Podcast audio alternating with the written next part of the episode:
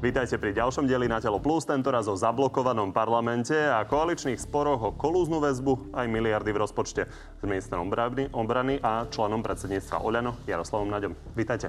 Ďakujem pekne, dobrý deň. Pán minister, tak začneme tou kolúznou väzbou, lebo tá debata Borisa Kolára s Máriou Kolíkovou nevyzerala veľmi, že by boli z rovnakej koalície. Pozrime sa na to.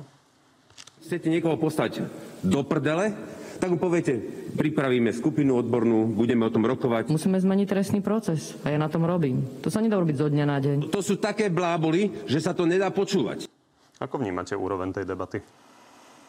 Ja rozumiem, že emócie niekedy ovládnu človeka, samému sa mi to stalo. Nemyslím si, že to je vhodné, ale nebudem nikoho za to kritizovať, lebo hovorím, samému sa mi to stalo. Niekedy človeku naozaj tie emócie stupnú e, vyššie a potom koná aj tak, ako by to naprvu nechcel.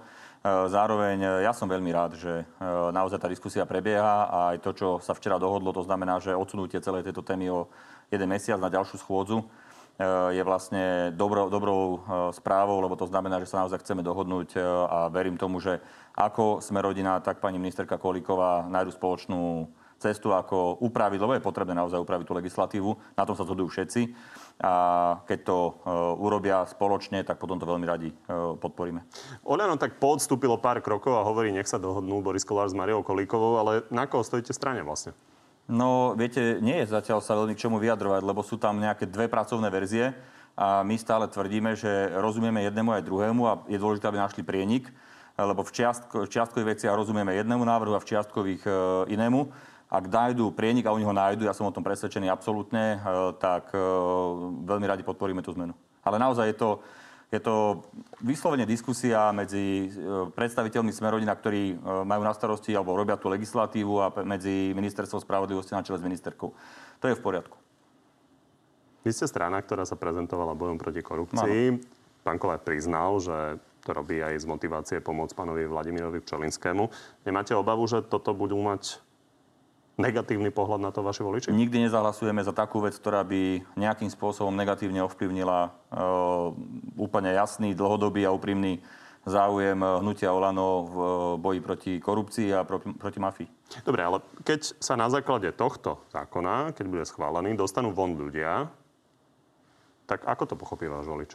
Ale viete, na základe akého zákona, akého návrhu, však ešte stále nie je žiaden konkrétny návrh na, na stole, ako ich dohoda. A vy si naozaj myslíte, že by napríklad pani ministerka Kolíková súhlasila s tým, aby sa urobil nejaký taký krok, ktorý by smeroval k tomu, že ľudia typu pani Jankovská a neviem, kto všetko tam je, v kolúznej väzbe, že by e, na základe toho e, išli von, tak to si neviem predstaviť, že by sme podporili ani my, ale že ani ministerstvo spravodlivosti, že by vôbec s takým návrhom súhlasilo. Takže ja by som sa toho nebál, počkajme si na finálne, finálny návrh znenia zákona a k tomu sa postavíme zodpovedne. Ako myslieť si, že dnes Olano vlastne úplne v protiklade k tomu, ako konalo celé roky, že by hlasovalo v parlamente, je iluzórne. Z toho, čo hovoríte, tak vyzerá, že stojíte na strane pani Kolikovej. Z toho, čo hovorím, to je presne tak, že stojíme na strane spravodlivosti a jednoducho nedopustíme to, že konečne, keď sa pohľa spravodlivosť v tejto krajine po výmene vlády v roku 2020 správnym smerom a konečne si tu nemôžu kadejakí mafiáni a, a kadejakí ľudia, ktorí v štátnej správe na vysokých funkciách zneužívali svoje pozície, takže by sme teraz robili opatrenia, ktoré by smerovali k tomu, že títo ľudia sa dostanú e, neoprávnene von. E, ale zase pozor, e, jednu vec chcem počiarknúť a jasne povedať. Kolúzna väzba nie je odsúdenie. Hej, tak zase, aby to, tomu ľudia aj rozumeli. To, to, že niekto je dnes kolúznej väzbe a je tam možno aj rok, tak tiež si myslím, že už je tu dosť času na to, aby jednoducho orgány činné v trestnom konaní a spravodlivosť ako taká už si našla svoje miesto. Vy ste sedeli na tej koaličnej rade včera večer, takže výsledok celej koaličnej rady je v tejto veci iba, že sa do mesiaca dohodnú? Ja som včera na koaličnej rade nesedel, ale bol som dneska ráno s premiérom, ktorý ma veľmi dobre informoval o tom. A e, výsledkom je, že je záujem sa dohodnúť a keďže až tak nás čas netlačí, tak jednoducho si vytvoríme priestor jedného mesiaca, aby sa obidve strany dohodli, aby ten návrh, ktorý bude predložený na rokovanie parlamentu, bol priateľný a E, bol dobrým kompromisným riešením. No, to ale v každom prípade nie je jediný problém, ktorý riešite. Parlament je zablokovaný vlastne na týždeň aj pre neschopnosť koalície dohodnúť sa na expresnom 3 miliardovom navýšení rozpočtu a takto to vidí opozícia.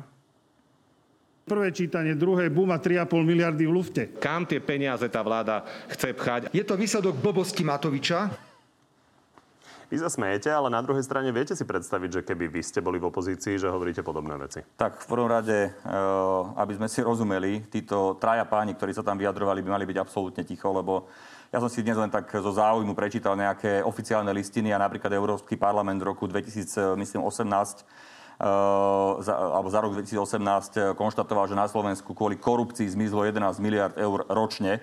Uh, takže uh, títo páni by mali byť tichučko, lebo oni tu 12 rokov tak rozkrádali túto krajinu, že u nich hovoriť o tom, že kde zmizli peniaze, ako to urobil tuším Erik Tomáš, tak to by som bol veľmi ticho, lebo by sa mu to mohlo vrátiť, že by sa niekde mohli nájsť.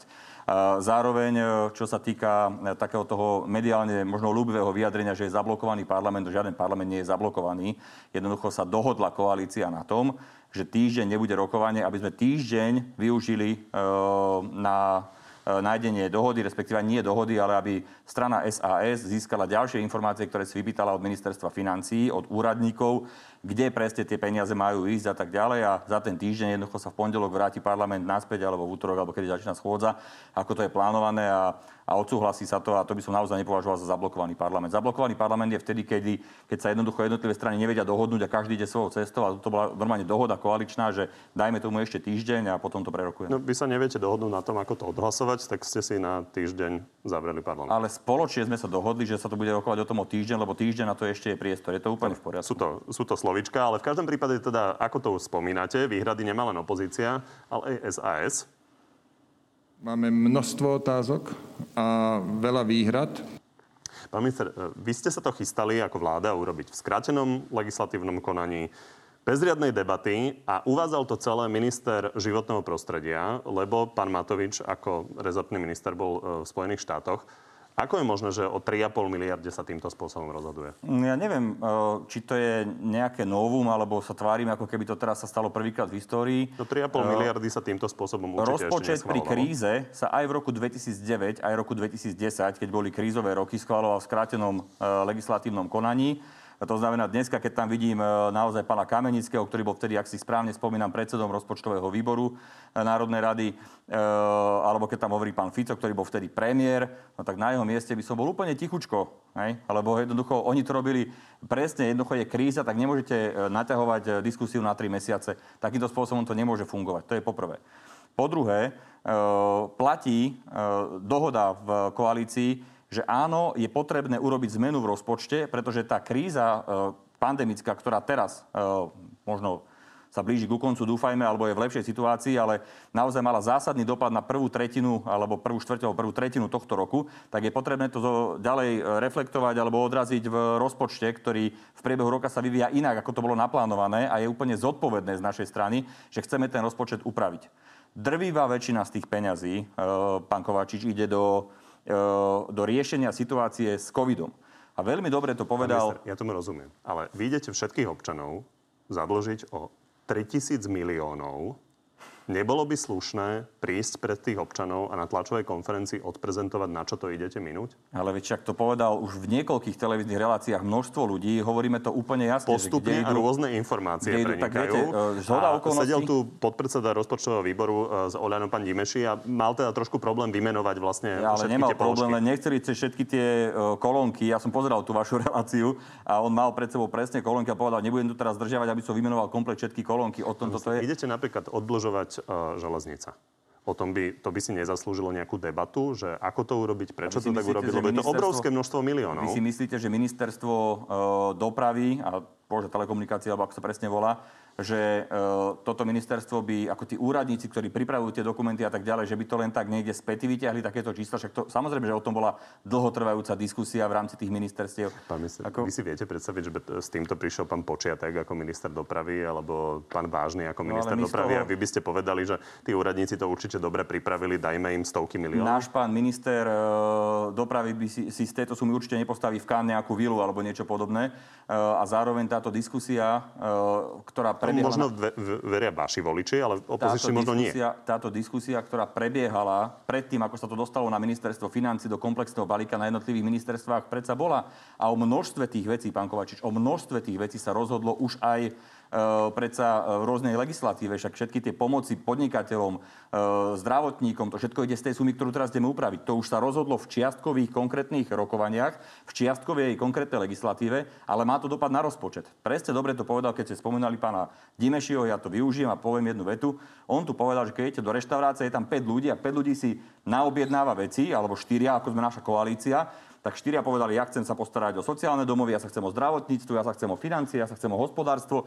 Každý si naobjednával a teraz sme to zrátali a treba to zaplatiť. A zrazu jeden povie, že jeden, podotýkam, nie viacero koaličných strán, ale jedna koaličná strana, povie, že no ale počkajte, počkajte, poďme si toto preratúvať, lebo nám sa to zdá drahé.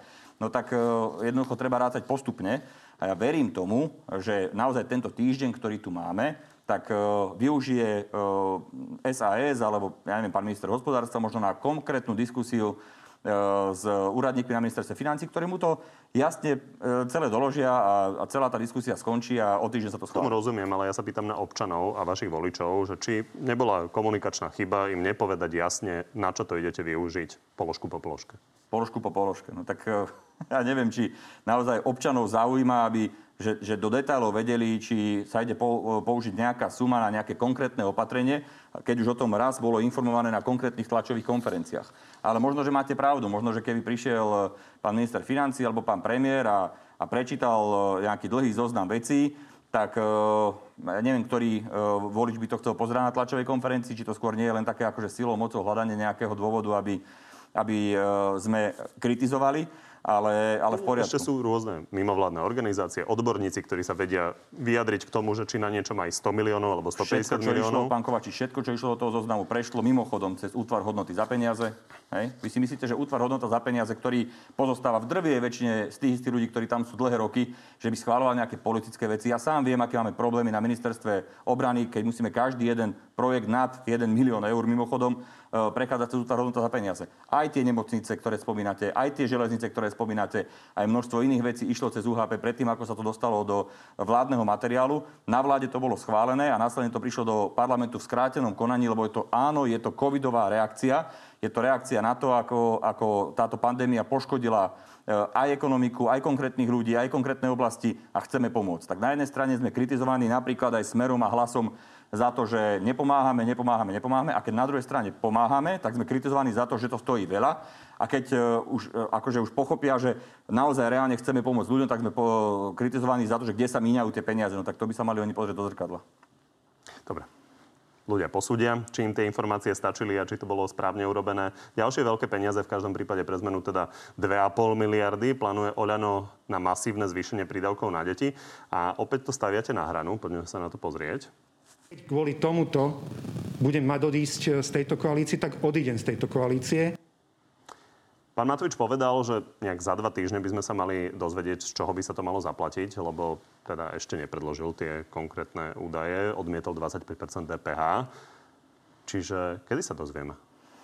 Tak to sa treba opýtať pána Matoviča ako ministra financí. Ja vám môžem povedať, že eh, áno, predsedníctvo hnutia Olano dostalo nejaké informácie od pána Eh, vtedy eh, premiéra a stále predsedu strany ešte na jeseň, myslím, že to bolo, eh, kde nám inform- nás informoval o tom, že spoločne s pánom ministrom financí Hegerom, s ľuďmi z Inštitútu pre finančnú politiku, útvaru hodnota za peniaze, s ľuďmi z Inštitútu sociálnej, sociálnych analýz, alebo ako sa to presne volá, preratúvajú zmenu, komplexnú zmenu odvodovo-daňového zaťaženia ľudí.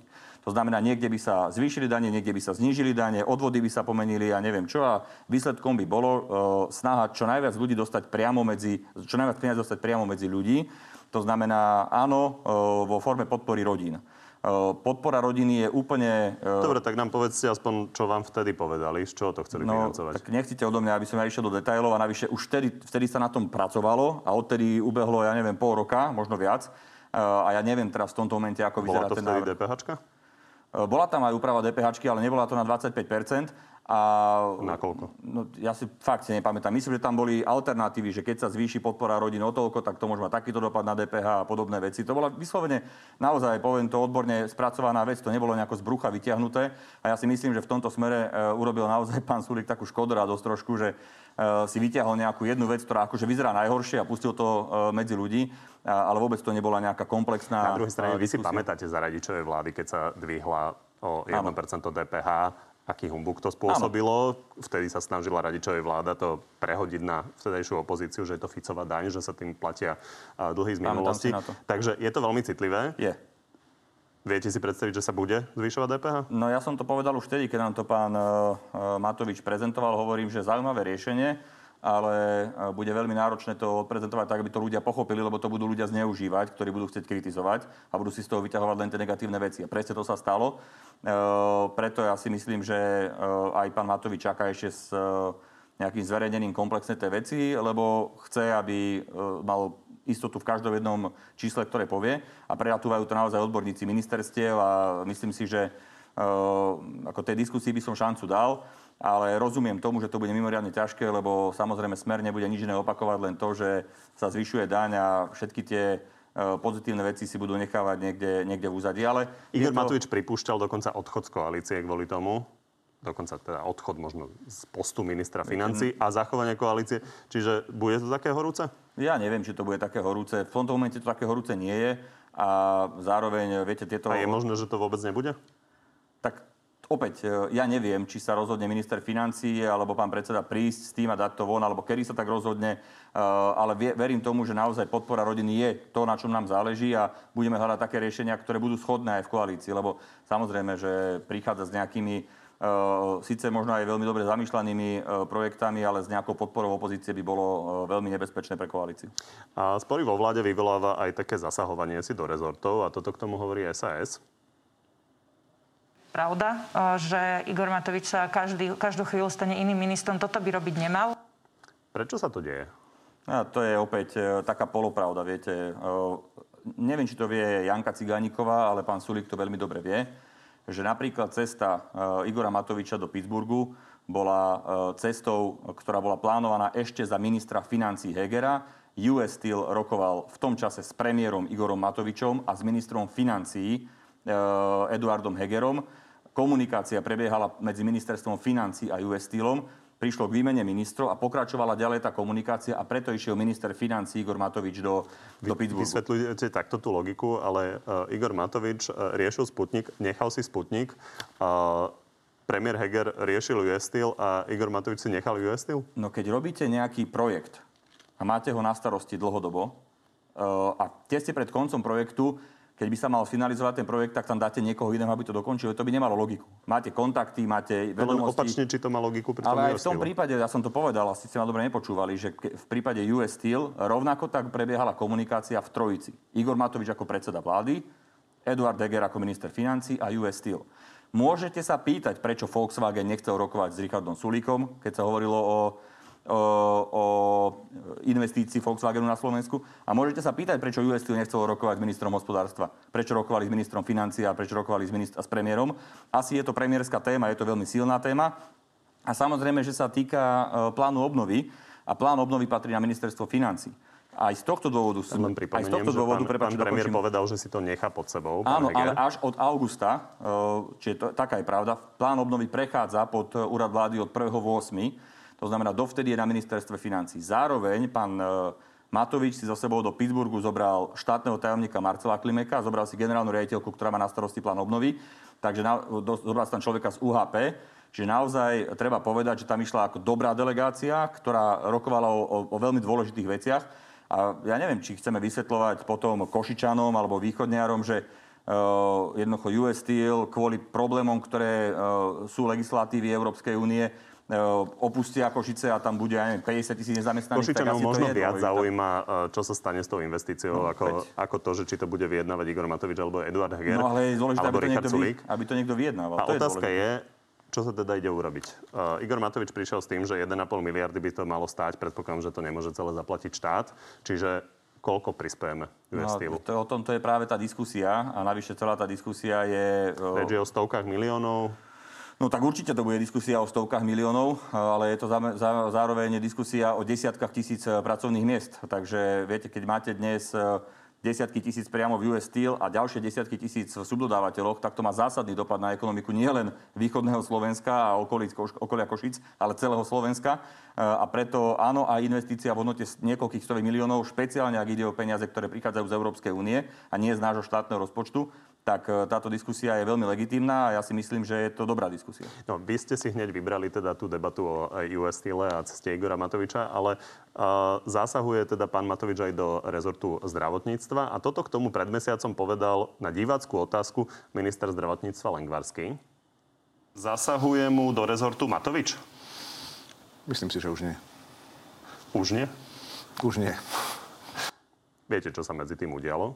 No, čo? Pani že... Dimeši a Matovič dali vedieť, e, ako to bude so Sputnikom. Tak lebo sa to dozvedeli od uh, vicepremiéra Maďarského uh, na osobnom stretnutí, keď riešili, myslím, že energetickú prenosovú sústavu a prepojenie elektrických uh, sietí. Takže tam sa dozvedeli, že uh, ten výsledok už je na ceste do, uh, myslím, že nášho šuklu a že sa skoro dozvie Šukol, že je pozitívny ten výsledok. Takže oni, keď sa to dozvedeli, tak to dali vedieť. Ale tak, ako to povedal pán minister zdravotníctva Igor Matovič, do žiadneho e, rezortu, a teda, alebo do jeho rezortu nezasahuje a keď to povedal pred mesiacom, že už nie, tak to stále platí. A príde vám adekvátne, že minister zdravotníctva nevie o niečom, čo už sa dá na Facebook? Tak e, viete, o komunikácii sa môžeme baviť dlhodobo, aj sa o dlhodobo bavím, lebo tie otázky dostávam, že ako komunikuje pán Matovič, alebo ako nekomunikuje, je to jeho komunikácia, je to jeho forma. Sám som kritizovaný za moju komunikáciu niektorými ľuďmi, niektorými chválený. Uh, jednoducho ja nebudem hodnotiť to, že či to dal skôr na Facebook, ako, ako to išlo na Šukol, prechajte ma dohovoriť, ale je pochopiteľné, že minister zdravotníctva v tom čase nevedel, to, že je na ceste report alebo správa maďarského laboratória do nášho šuklu, ale vedel to už e, vicepremiér Maďarsky, tak to povedal na osobnom stretnutí popri iných témach e, Igorovi Matovičovi. To je všetko. Pán minister, viete si predstaviť, že by povedzme Igor Matovič informoval o tom, aké tanky ste sa rozhodli vy nakúpiť? No, tak sa do okolností teraz tanky kúpať nebudeme, ale áno, čakajú nás aj väčšie... Alebo kedy prídu americké čakajú stíhačky? nás aj väčšie uh, projekty a áno, uh, ako minister financí, aj ako predseda hnutia, je úplne logické, že pri takých veľkých projektoch kľudne to môže komunikovať aj on. Takže je to tak v poriadku. Podľa môjho názoru touto konkrétnou komunikáciou, že napísal, že dozvedel som sa od maďarského vicepremiéra, že schválili to v tých laboratóriách, tým nepokazil vôbec nič. No, poďme sa ešte zastaviť pri fungovaní vlády, lebo vy ste v marci zase hovorili, že s Richardom Sulíkom to nepôjde, tak si to pripomeňme. Ja si neviem predstaviť, že by tá vláda fungovala lepšie, aj keby bol Eduard Heger premiérom, keby tam v nej stále sedel Richard Sulík a robil to, čo robil posledných 11 mesiacov. Stále si to myslíte?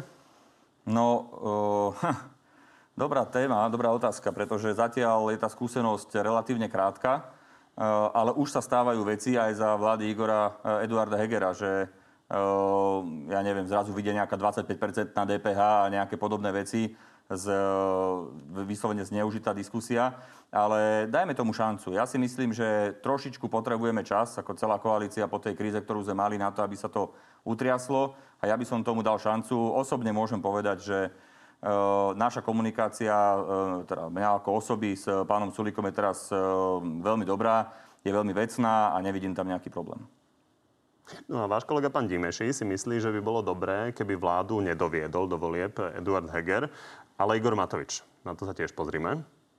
Myslíte si dnes, že by bolo prínosné, keby sa ešte do konca volebného obdobia ako premiér vrátil? Áno. Toto je nejaký rozšírený názor Voliano? To ja nechcem hodnotiť, či je rozšírený alebo nie je, ale v tomto prípade naozaj ja chápem aj tie Je to jeho... zaujímavá téma, kto bude premiérom. Prečo to nechcete hodnotiť? Mm, to som nepovedal, že to nechcem hodnotiť, kto bude premiérom. Ja si myslím, že v dnešnej situácii je dobré, že premiérom je Eduard Heger a pokiaľ tá vláda dokáže e, najbližšie 3 roky e, vládnuť, tak by som naozaj e, bol rád, keby už sme už predchádzali nejakým diskusiám o, opäť o kríze, o výmene premiérov alebo niečo podobné. Ale rozumiem tomu, ako zareagoval pán Dimeši v tej konkrétnej otázke, ktorú od vás dostal. Opäť pozeral som tú reláciu a videl som aj súvislosti a rozumiem tomu, že áno, jeho odpoveď ako jeho, ako veľmi blízkeho človeka Igora Matoviča bola taká, že áno, chápeme to, že e, bol odvolaný neprávom a chceme, aby sa vrátil naspäť. Ale to je možno nejaký osobný názor, alebo názor jeho politický, ale potom je nejaká realita, v ktorej žijeme a tá realita hovorí o koalícii. E, a myslím si, že ak chceme túto koalíciu, aby vydržala ďalej, tak e, už nejaké ďalšie výmeny na premiérskom poste by asi neboli správne. No a keď sa vrátim k tej pôvodnej otázke, ako rozšírený je ten názor Voliano no, medzi poslancami? To ja, ja neviem vám to teraz povedať, ale určite... Či si to myslí 5 ľudí alebo 20? No, to ja to neviem. To ja nebudem toto komunikovať, ale myslím si, že dnes, keby ste prišli do poslaneckého klubu uh, Olano a opýtali by ste sa, či ste spokojní s tým, ako vedie vládu Eduard Heger, tak sa všetky ruky dvihnú hore. Takže nebudete prepriehať. Prepriahať? Uh, akože v zmysle akom? Nového premiéra Igora Matoviča. Ja to si naozaj nemyslím. Dobre, tak vám ďakujem, že ste prišli. Ďakujem veľmi pekne. Dnešného Na telo plus je to všetko. Pri ďalšom sa vidíme opäť naživo v pravidelnom čase v útorok o 14. alebo si nás nájdete v archíve a na podcastoch. Príjemné popoludne.